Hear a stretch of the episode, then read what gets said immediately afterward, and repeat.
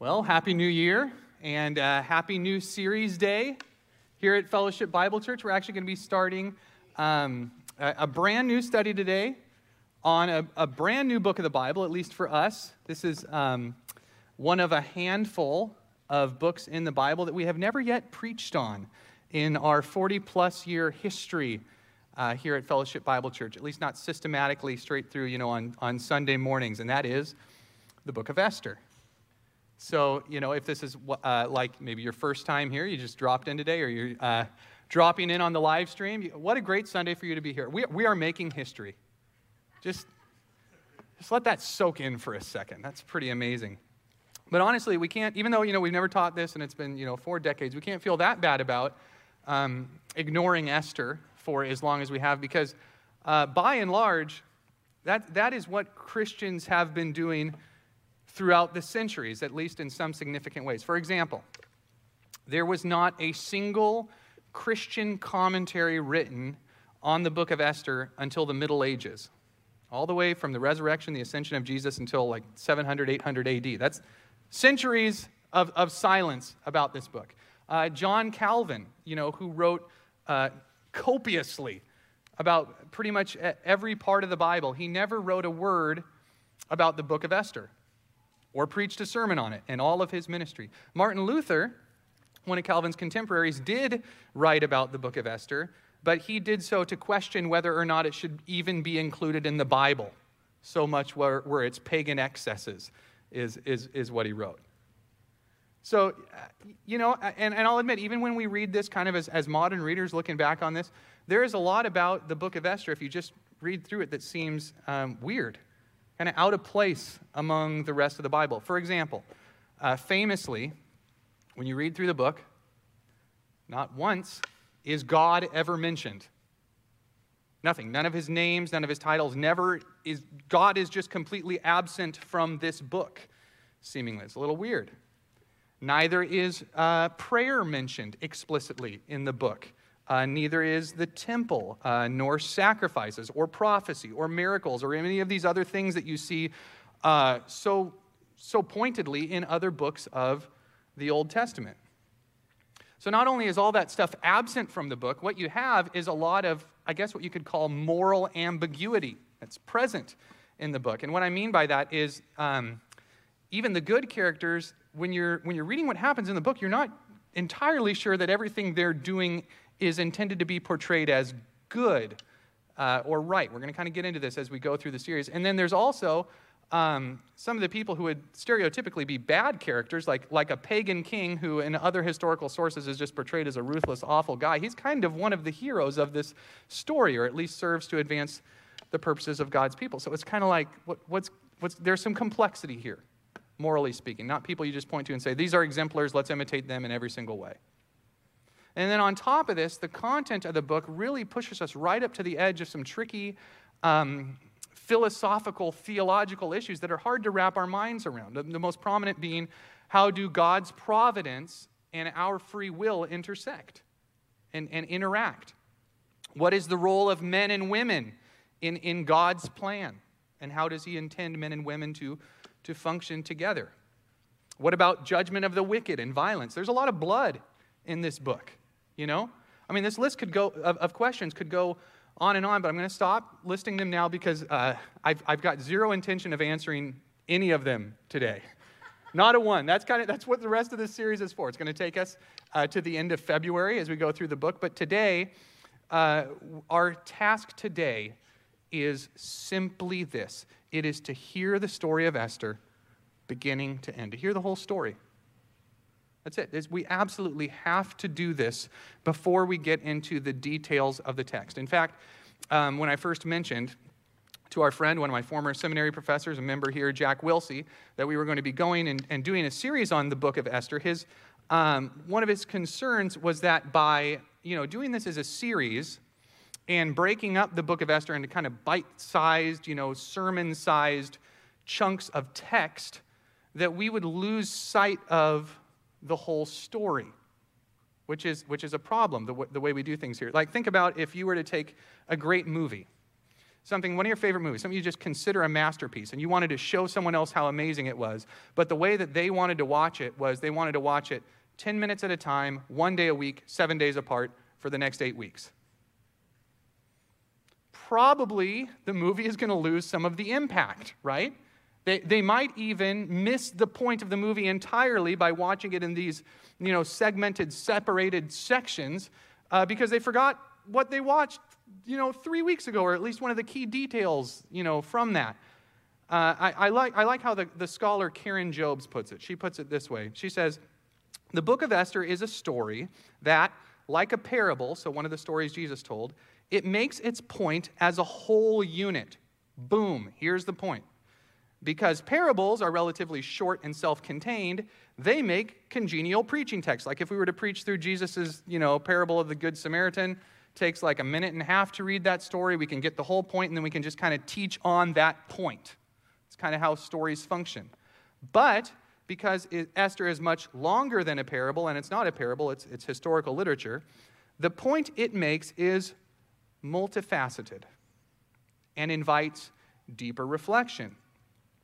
This also makes it difficult to preach Esther because when a manageable sized portion of the text is selected, like one or two chapters, as we are going to do in this series, the story as a unit recedes from view, and the part tends to lose its connection to the whole. So, this is what we want to avoid during our series here over the next eight weeks. Because, yes, we are going to take manageable chunks of the story. We are going to delve into these details. We're going to uh, tackle some of these difficult questions uh, head on, even starting next week when we redo the first part of the story. But uh, as we do this, we really don't want to lose sight of the whole. So that's what today is all about. We're going to try to get like a bird's eye view uh, of the whole story, the whole, the, the, whole text, so that when we go over the parts over the next few weeks, you can see uh, how they all fit together. So, you guys ready? Here's, here's what you need to do you need to sit back, you need to relax, and you need to listen to a story. All right? Here we go. Starting with scene one the king's feast, the queen's rebellion. Now, in the days of Ahasuerus, so, so in the days of Ahasuerus, this is our time marker for our story. In case you don't know when that was, this is about the year 490 BC, right? So, this is about the same time that in the East, uh, Confucius is wrapping up, writing down some of his sayings. In the, in the West, the Greeks are uh, practicing one of the first forms of democracy. So, this is a lot of, a lot of change uh, going on in the world right now. The Ahasuerus, who reigned from India to Ethiopia over 127 provinces. This would be, this is telling us which Ahasuerus this is. It would be a man who is better known in other historical sources as Xerxes I, most likely, is, is, is who this is. He was the most powerful man in the world at his time. I mean, look at this map right here. Do you, you guys see that? Uh, th- this is the Persian Empire in 490 BC. Okay? Rome wasn't around yet. Really, Greece was not a, a world player, no Alexander the Great yet. Persia was the global power of its day. And from India all the way to Ethiopia, King Ahasuerus ruled the world. So hopefully that gives you a little context for what's going on. This is the most powerful man in the world when we're talking about the king in this story. Verse 2. In those days, when King Ahasuerus sat on his royal throne in Susa, the citadel, this would be the capital, in the third year of his reign, he gave a feast for all his officials and servants. Now, right away, you should also notice another thing which makes this, this, um, this story weird among other books of the, the, the, Old Testament is that it doesn't take place in Israel. It, it takes place way outside. All the action um, takes place way over here. That, that first blue arrow is pointing uh, there at, at Judah, right on the coast, and this is pointing to Susa. Some 700 miles to the east is where this story takes place. So, why is this? Why do we have a, a story about the Israelites taking place way outside of Israel? Well, a lot of background I could get into, but in a word, exile. Over you know those nearly 1,000 years uh, over the between the conquest of the, the promised land and then the story right here, God's people, as you read in the Old Testament, they had just uh, persistently, consistently rebelled against God. They disobeyed. They they worshipped idols. They broke the covenant that they had made with God, and as a result, after tons and tons of warnings from many different prophets, God allows a foreign kingdom, actually two of them in two different stages, to take the people of Israel and the people of Judah and take them into exile, to remove them from the land, which is a really big deal, uh, a, a, a, tragedy uh, for them. That's, in, in, in a nutshell, that is why there are Jews in Susa right now, the Persian capital. Now, I should also say that at the time of Esther, many of the Jews uh, who had been taken into exile had actually returned to Israel at this time, but many had also stayed. So you can read the stories of, of the Jews who had returned in Ezra and Nehemiah uh, and Haggai. I know our, our small group actually just went through those books last year. It's pretty cool. But right now, this is about those Jews who had remained in exile for whatever reason. All right, so the story doesn't get into that here. You can kind of speculate, but here they are. Those Jews are the focus of the story here, the ones who did not return. Verse 10 on the seventh day of this big feast, I mean, seven days of feast, I mean, it's, it's a huge feast. When the heart of the king was merry with wine, he commanded his eunuchs, they're all listed there, to bring Queen Vashti before the king with her royal crown in order to show the peoples and the princes her beauty, for she was lovely to look at. So he wants to, here he's got the big party, all his friends, he wants to show off his trophy wife. But, and boom, right here, right away, here's the first conflict in the story. Queen Vashti refused to come at the king's command delivered by the eunuchs. At this, the king became enraged, and his anger burned within him. So the king now, he's really upset that his wife doesn't want to do what he wants her to do. So he, he takes counsel with all of his advisors who basically uh, say to him, I guess the advice you would give to the parent, to someone who's a parent of toddlers, which is, hey, if you let them get away with this, who knows what they're going to be getting away with next? So the king divorces Queen Vashti and he decides to find another queen. All of this, it is mere setup and, and prelude to scene two, Esther's ascension. So, what really all of these things in these first two chapters are trying to, to, to show us is it's, it's to try to explain how this orphaned girl from a conquered, displaced people group comes to sit on the throne in the Persian capital next to the most powerful man in the world. How on earth does that happen? Well, let's read. Chapter 2, verse 1. After these things, when the anger of King Ahasuerus had abated, he remembered Vashti and what she had done and what had been decreed against her. And you kind of get this sense he's kind of like, oh man, what did I do? Then the king's young men who attended him said, We've got an idea. Let beautiful young virgins be sought out for the king, and let the king appoint officers in all of the provinces of his kingdom to gather all the beautiful young virgins to the harem in Susa, the citadel, under the custody of Hegai, the king's eunuch who is in charge of the women. Let their cosmetics be given to them, and let the young woman who pleases the king be queen instead of Vashti. This pleased the king, and he did so. Verse 5 now, there was a Jew in Susa, the citadel, whose name was Mordecai, who had been carried away from Jerusalem among the captives. So there you've got, you know, the, the background of the exile. He was bringing up Hadassah, that is Esther, the daughter of his uncle, so Mordecai's cousin, for she had neither father nor mother. She's an orphan. The young woman had a beautiful figure and was lovely to look at. And when her father and mother died, Mordecai took her as his own daughter. So when the king's order and his edict were proclaimed, and when many young women were gathered in Susa, the citadel in custody of Haggai, Esther was also taken.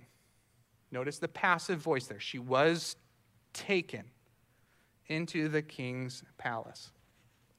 Things go well for Esther there. She conceals um, her Jewish identity, which is um, why she fits in so well. And when Esther was taken to King Ahasuerus. The king loved Esther more than all the women, and she won grace and favor in his sight more than all the virgins, so that he set the royal crown on her head. And he made her queen instead of Vashti. Then the king gave a great feast for all his officials and servants. It was Esther's feast. So, I mean, this is a huge honor for her right here. He also granted a remission of taxes to the provinces that's that huge whole kingdom. Everybody gets a tax break. And he gave gifts with royal generosity. So, I mean, how great would it be if the story just ended right here? And it, the, the book of Esther was a really short book in the Bible, right? The no name girl becomes the queen. It's ultimate uh, rags to riches to glory type of story. Like, it reminds me of Princess Diaries too, except just a little bit more exotic, you know? Well, sadly, this is not where it ends. All is well until we hit the next scene and realize that the real story has not even yet begun. So here we are, scene three enter the villain. All those first two chapters were just set up for this. Chapter 3, verse 1. After these things, King Ahasuerus promoted Haman, the Agagite, the son of Hammedatha, and advanced him and set his throne above all the officials who were with him. And all the king's servants who were at the king's gate bowed down and paid homage to Haman, for the king had so commanded concerning him. But Mordecai did not bow or pay homage. Then the king's servants who were at the king's gate said to Mordecai, Why do you transgress the king's command? Like, why aren't you bowing down like everybody else? And when they spoke to him day after day, and he would not listen to him, they told Haman in order to see whether Mordecai's words would stand, for he had told them that he was a Jew. So there's, there's more than just uh, interpersonal stuff going on here. It's because he was a Jew. They single that out.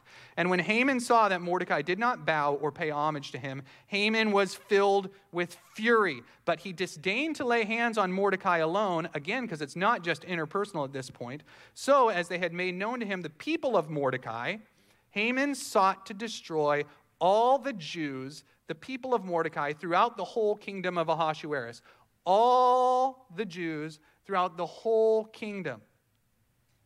Now remember how big the kingdom was at this time. The kingdom of Persia stretched all the way from India to Greece down to Ethiopia. I mean, it, this is the whole ancient world at this time, basically. If Haman gets his wish to destroy all the Jews and all the kingdom of Ahasuerus, that's, that's pretty much all Jews everywhere, including those who returned from the exile, who are back in Jerusalem right now, rebuilding the, the city and the temple and, and all of that. They, they are at risk too. And it seems like Haman is going to get his wish. Haman persuades the king, I mean, very easily, the king's just like, yep, okay, I'll do this to write this kill order for this, this whole group of people. That gives us a little insight into, you know, Xerxes' character. To be effective in one month's time. And just like that, the very existence of God's already conquered, already scattered and displaced people, their very existence is threatened. Annihilation is, is what is at stake here. Who's going to step in to save them? This is the true conflict in the book of Esther. And this is what brings us to scene four, really the critical scene of this story Esther's courage. Chapter 4, verse 1. When Mordecai learned all that had been done, so he hears about this law. Mordecai tore his clothes and he put on sackcloth and ashes and he went out into the midst of the city and he cried out with a loud and bitter cry. And then Mordecai sends a message to Esther and basically says, Hey, you're the king's wife. Like, can't, can't you do something about this? To which Esther replies, verse 11, uh, All the king's servants and the people of the king's provinces know that if any man or woman goes to the king inside the inner court without being called, there is but one law to be put to death, except for the one to whom the king holds out the golden scepter so that he may live. But as for me, I haven't been called into these king for these 30 days. In other words, she's saying, you know, uh, no, Mordecai, I can't do anything about this. The king doesn't hold office hours or, you know, keep a suggestion box in, in the palace lobby. And if I go to him presumptuously, uh, unsummoned, uh, just, and just start telling him, here's how you should rule your kingdom, O king, I could get killed. I mean, look what happened to the last queen who showed uh, some initiative and assertiveness to, to King Ahasuerus. Where is, where is she right now?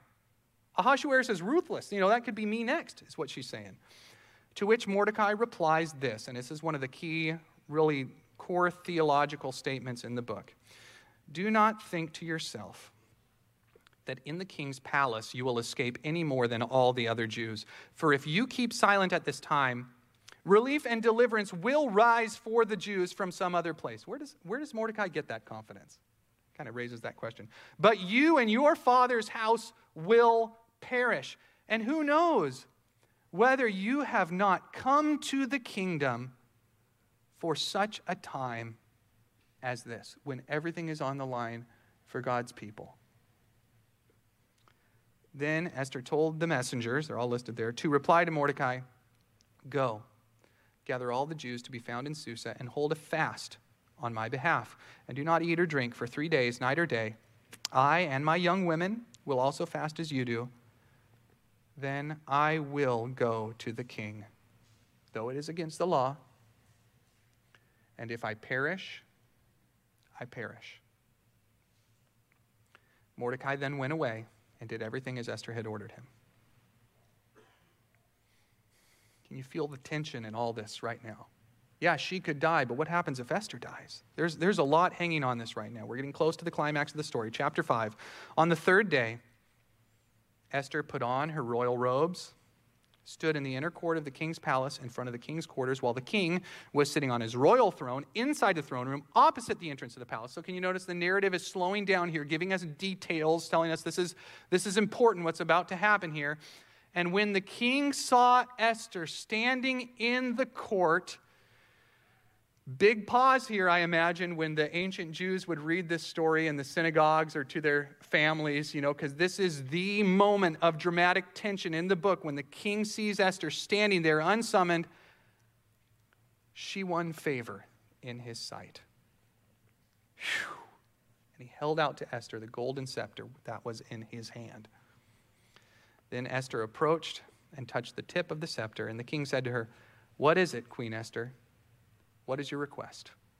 It shall be given to you, even to half of my kingdom.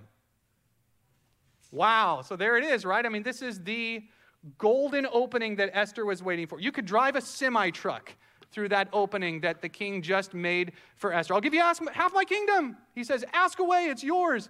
But what does Esther do? She invites the king to a dinner party. That's right, a dinner party little intimate affair with just the queen, the king, and Haman as the third wheel. And what this does is it draws out this, this, this moment of tension for the next two chapters.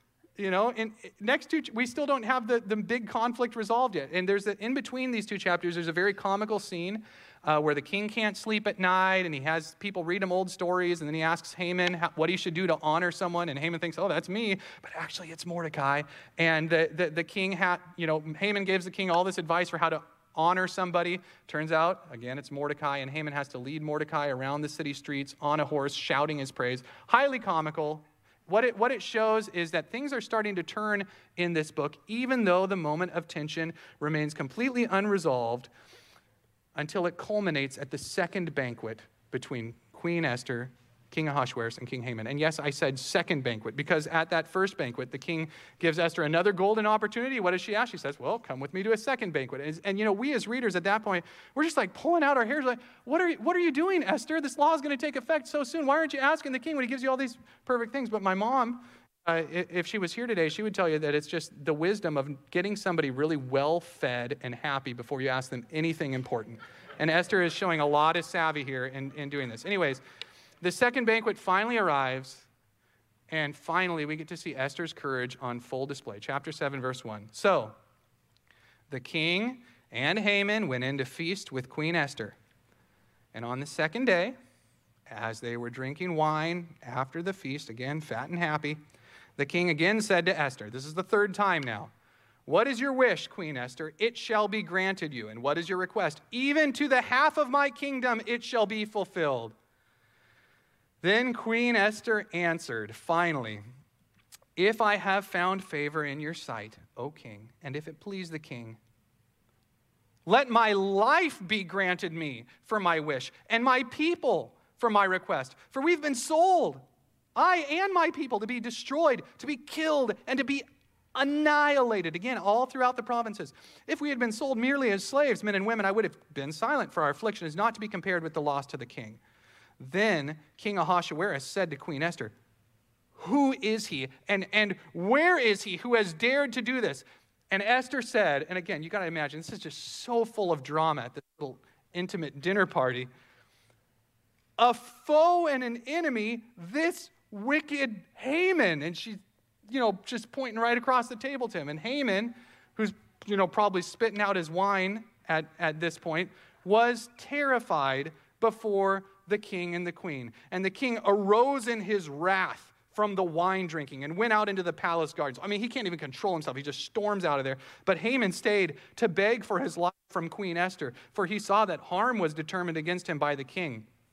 And this again, it gets comical. And the king returned from the palace garden to the place where they were drinking wine, just as Haman was falling on the couch where Esther was. And the king said, Will he even assault the queen in my presence, in my own house? So if his anger was at like an eight and a half or a nine, I don't even know where it is at this point. As the word left the mouth of the king, they covered Haman's face. Then Harbona, one of the eunuchs in attendance to the king, said, Moreover, the gallows that Haman has prepared for Mordecai, whose word saved the king, is standing at Haman's house, 50 cubits high. How convenient. And the king said, Hang him on that. So they hanged Haman on the gallows that he had prepared for Mordecai. Then the wrath of the king abated. Story over, right?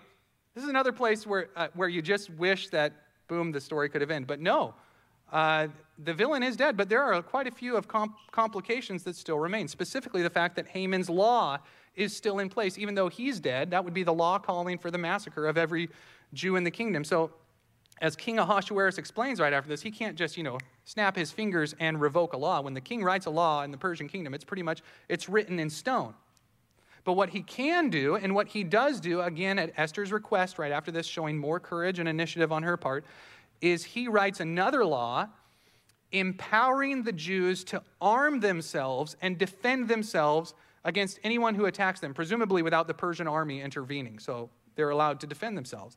And, and uh, um, the law is made, the, new, the word of the new law, it's sent out on swift horses throughout the whole kingdom. So you kind of picture like, you know, the Pony Express going all the way to India, to Israel, you know, all over the place chapter 8, verse 17, we read this. And in every province and in every city, again, from India to Ethiopia, wherever the king's command and his edict reached, there was gladness and joy among the Jews, a feast and a holiday. And many from the peoples of the country declared themselves Jews, for fear of the Jews had fallen on them. Again, another place where I, I wish the story just ended right here, but it doesn't. Because even with this law in place, thousands upon thousands of people attack the Jews throughout the whole kingdom, and the Jews in turn kill thousands and thousands of them. Over 75,000 people killed in chapter 9 alone, is what we read uh, in the narrative. So it's a very bloody, uh, violent uh, ending to this story. We also then get a few paragraphs here toward the end that, is, um, that detail the establishment of the Feast of Purim which is um, the Jewish feast that celebrates all of the book, the, the events here in the book of Esther. And then finally, we arrive at scene five, the conclusion. And I'm just going to read the final chapter of this book in, entire, in its entirety because it's only three verses. Here's chapter 10. King Ahasuerus imposed tax on the land and on the coastlands of the sea, so no more tax breaks, no more stimulus checks and all the acts of his power and might, and the full account of the high honor of Mordecai to which the king advanced him, are they not written in the book of the Chronicles of the kings of Media and, and Persia? For Mordecai the Jew was second in rank to King Ahasuerus. And he was great among the Jews and popular with the multitude of his brothers, for he sought the welfare of his people and spoke peace to all his people. So here it is finally our happy ending the people who were threatened with annihilation are now wealthy and favored in the, the mightiest kingdom on the planet. You know, many people were declaring themselves to be Jews. They wanted to be this people group. And then the guy who was wearing sackcloth and crying out in the middle of the city, he is now clothed with royal robes. He is second only to the most powerful man on the planet. The end. Any questions now that you've heard the whole story? I hope so. I, I, mean, it was very difficult for me today when I was, you know, when I was preparing this over this last week, just to keep this dialed into the bare bones of the plot because there's so much depth and so many things that we just had to uh, skim over, and so many themes that are going to be uh, just a delight to unpack over the next um, uh, several weeks. So I'm very much looking forward to going back through this book slowly. I know that that Bruce is as well. We've had many interesting conversations in the church office about this already. A good thing for you all to do over the next week, if you can, is try to actually read through the text for yourself. To just read through uh, the book of Esther, because again, there's no substitute for that. And it'll reinforce the larger context of the story for you before we get into the details, maybe even raise some more questions that we can help answer. I know that Debbie Roby has already read this book three times in preparation for the study, just recently. So she is setting the pace for all of you. Be like, be like Debbie if you can. But as we close out today, what I'd like us to do is just to consider one question before we wrap things up today. One question that you can be thinking about over the weeks to come, which is how could 2021 be different for you if you started off with the book of Esther? Do you know what I'm saying here? How, how could this year to come be different for you if you spend the first two months in this story, two months of, of, of, reading this story, of thinking about this story, of coming here on, on Sundays and, and, and, and letting this story um, sink into your heart and, and shape your imagination. How, how would that change you? How would that possibly change the trajectory of this next year for you? How would that change us as, as a community as we read and we, we, we think about this together as, as a church? You know, I think we might pray differently in this next year if this was the case. We might um, pray with more frequency, with more urgency. I think we might think differently about the things that um, stress us out, things that are out of control. I think we might worry differently or worry about uh, different things altogether. I think we might act differently in situations that require courage from us or boldness, those times when we need to take initiative for what is right and for what God wants. I think we might worship differently at the end of all of this with a, with a deeper appreciation for what God has done for us in Jesus and how the story of Esther points us forward to that. I just think we might walk through this entire year differently and, and better if we allow the God who is revealed in this story, even though he's seemingly absent, he is there. This is his word. If we allow the God who is beautifully revealed in this story, if we allow him to become the basis of our courage, our confidence, and our hope, even in our exile, even in our times of sackcloth and ashes. Do you know what I'm saying? This is why, why I'm just so excited for us to go through this story together as a church at the start of a new year. Because, yeah, you know what? We are, we're a long way from Persia, many thousands of miles. And we are many, many years removed from 490 BC here in Tacoma, Washington, uh, 2021. But the God of this story is the same yesterday, today, and forever. And He has given us this story in His Word for such a time as this. What a blessing that is for us to go through together. Pray with me, please. Father, we do thank you for your Word. The, the treasures and the riches that are contained uh, are, are more than we can grasp. So we ask for the help of your Spirit to open our hearts and to open our imaginations to, um, to not only what you did uh, for Esther and for your people back then, but the ways that you are actively superintending and, and controlling and bringing all things to our good, as you promise in your word, right now, right here. We thank you for your sovereign care, Father.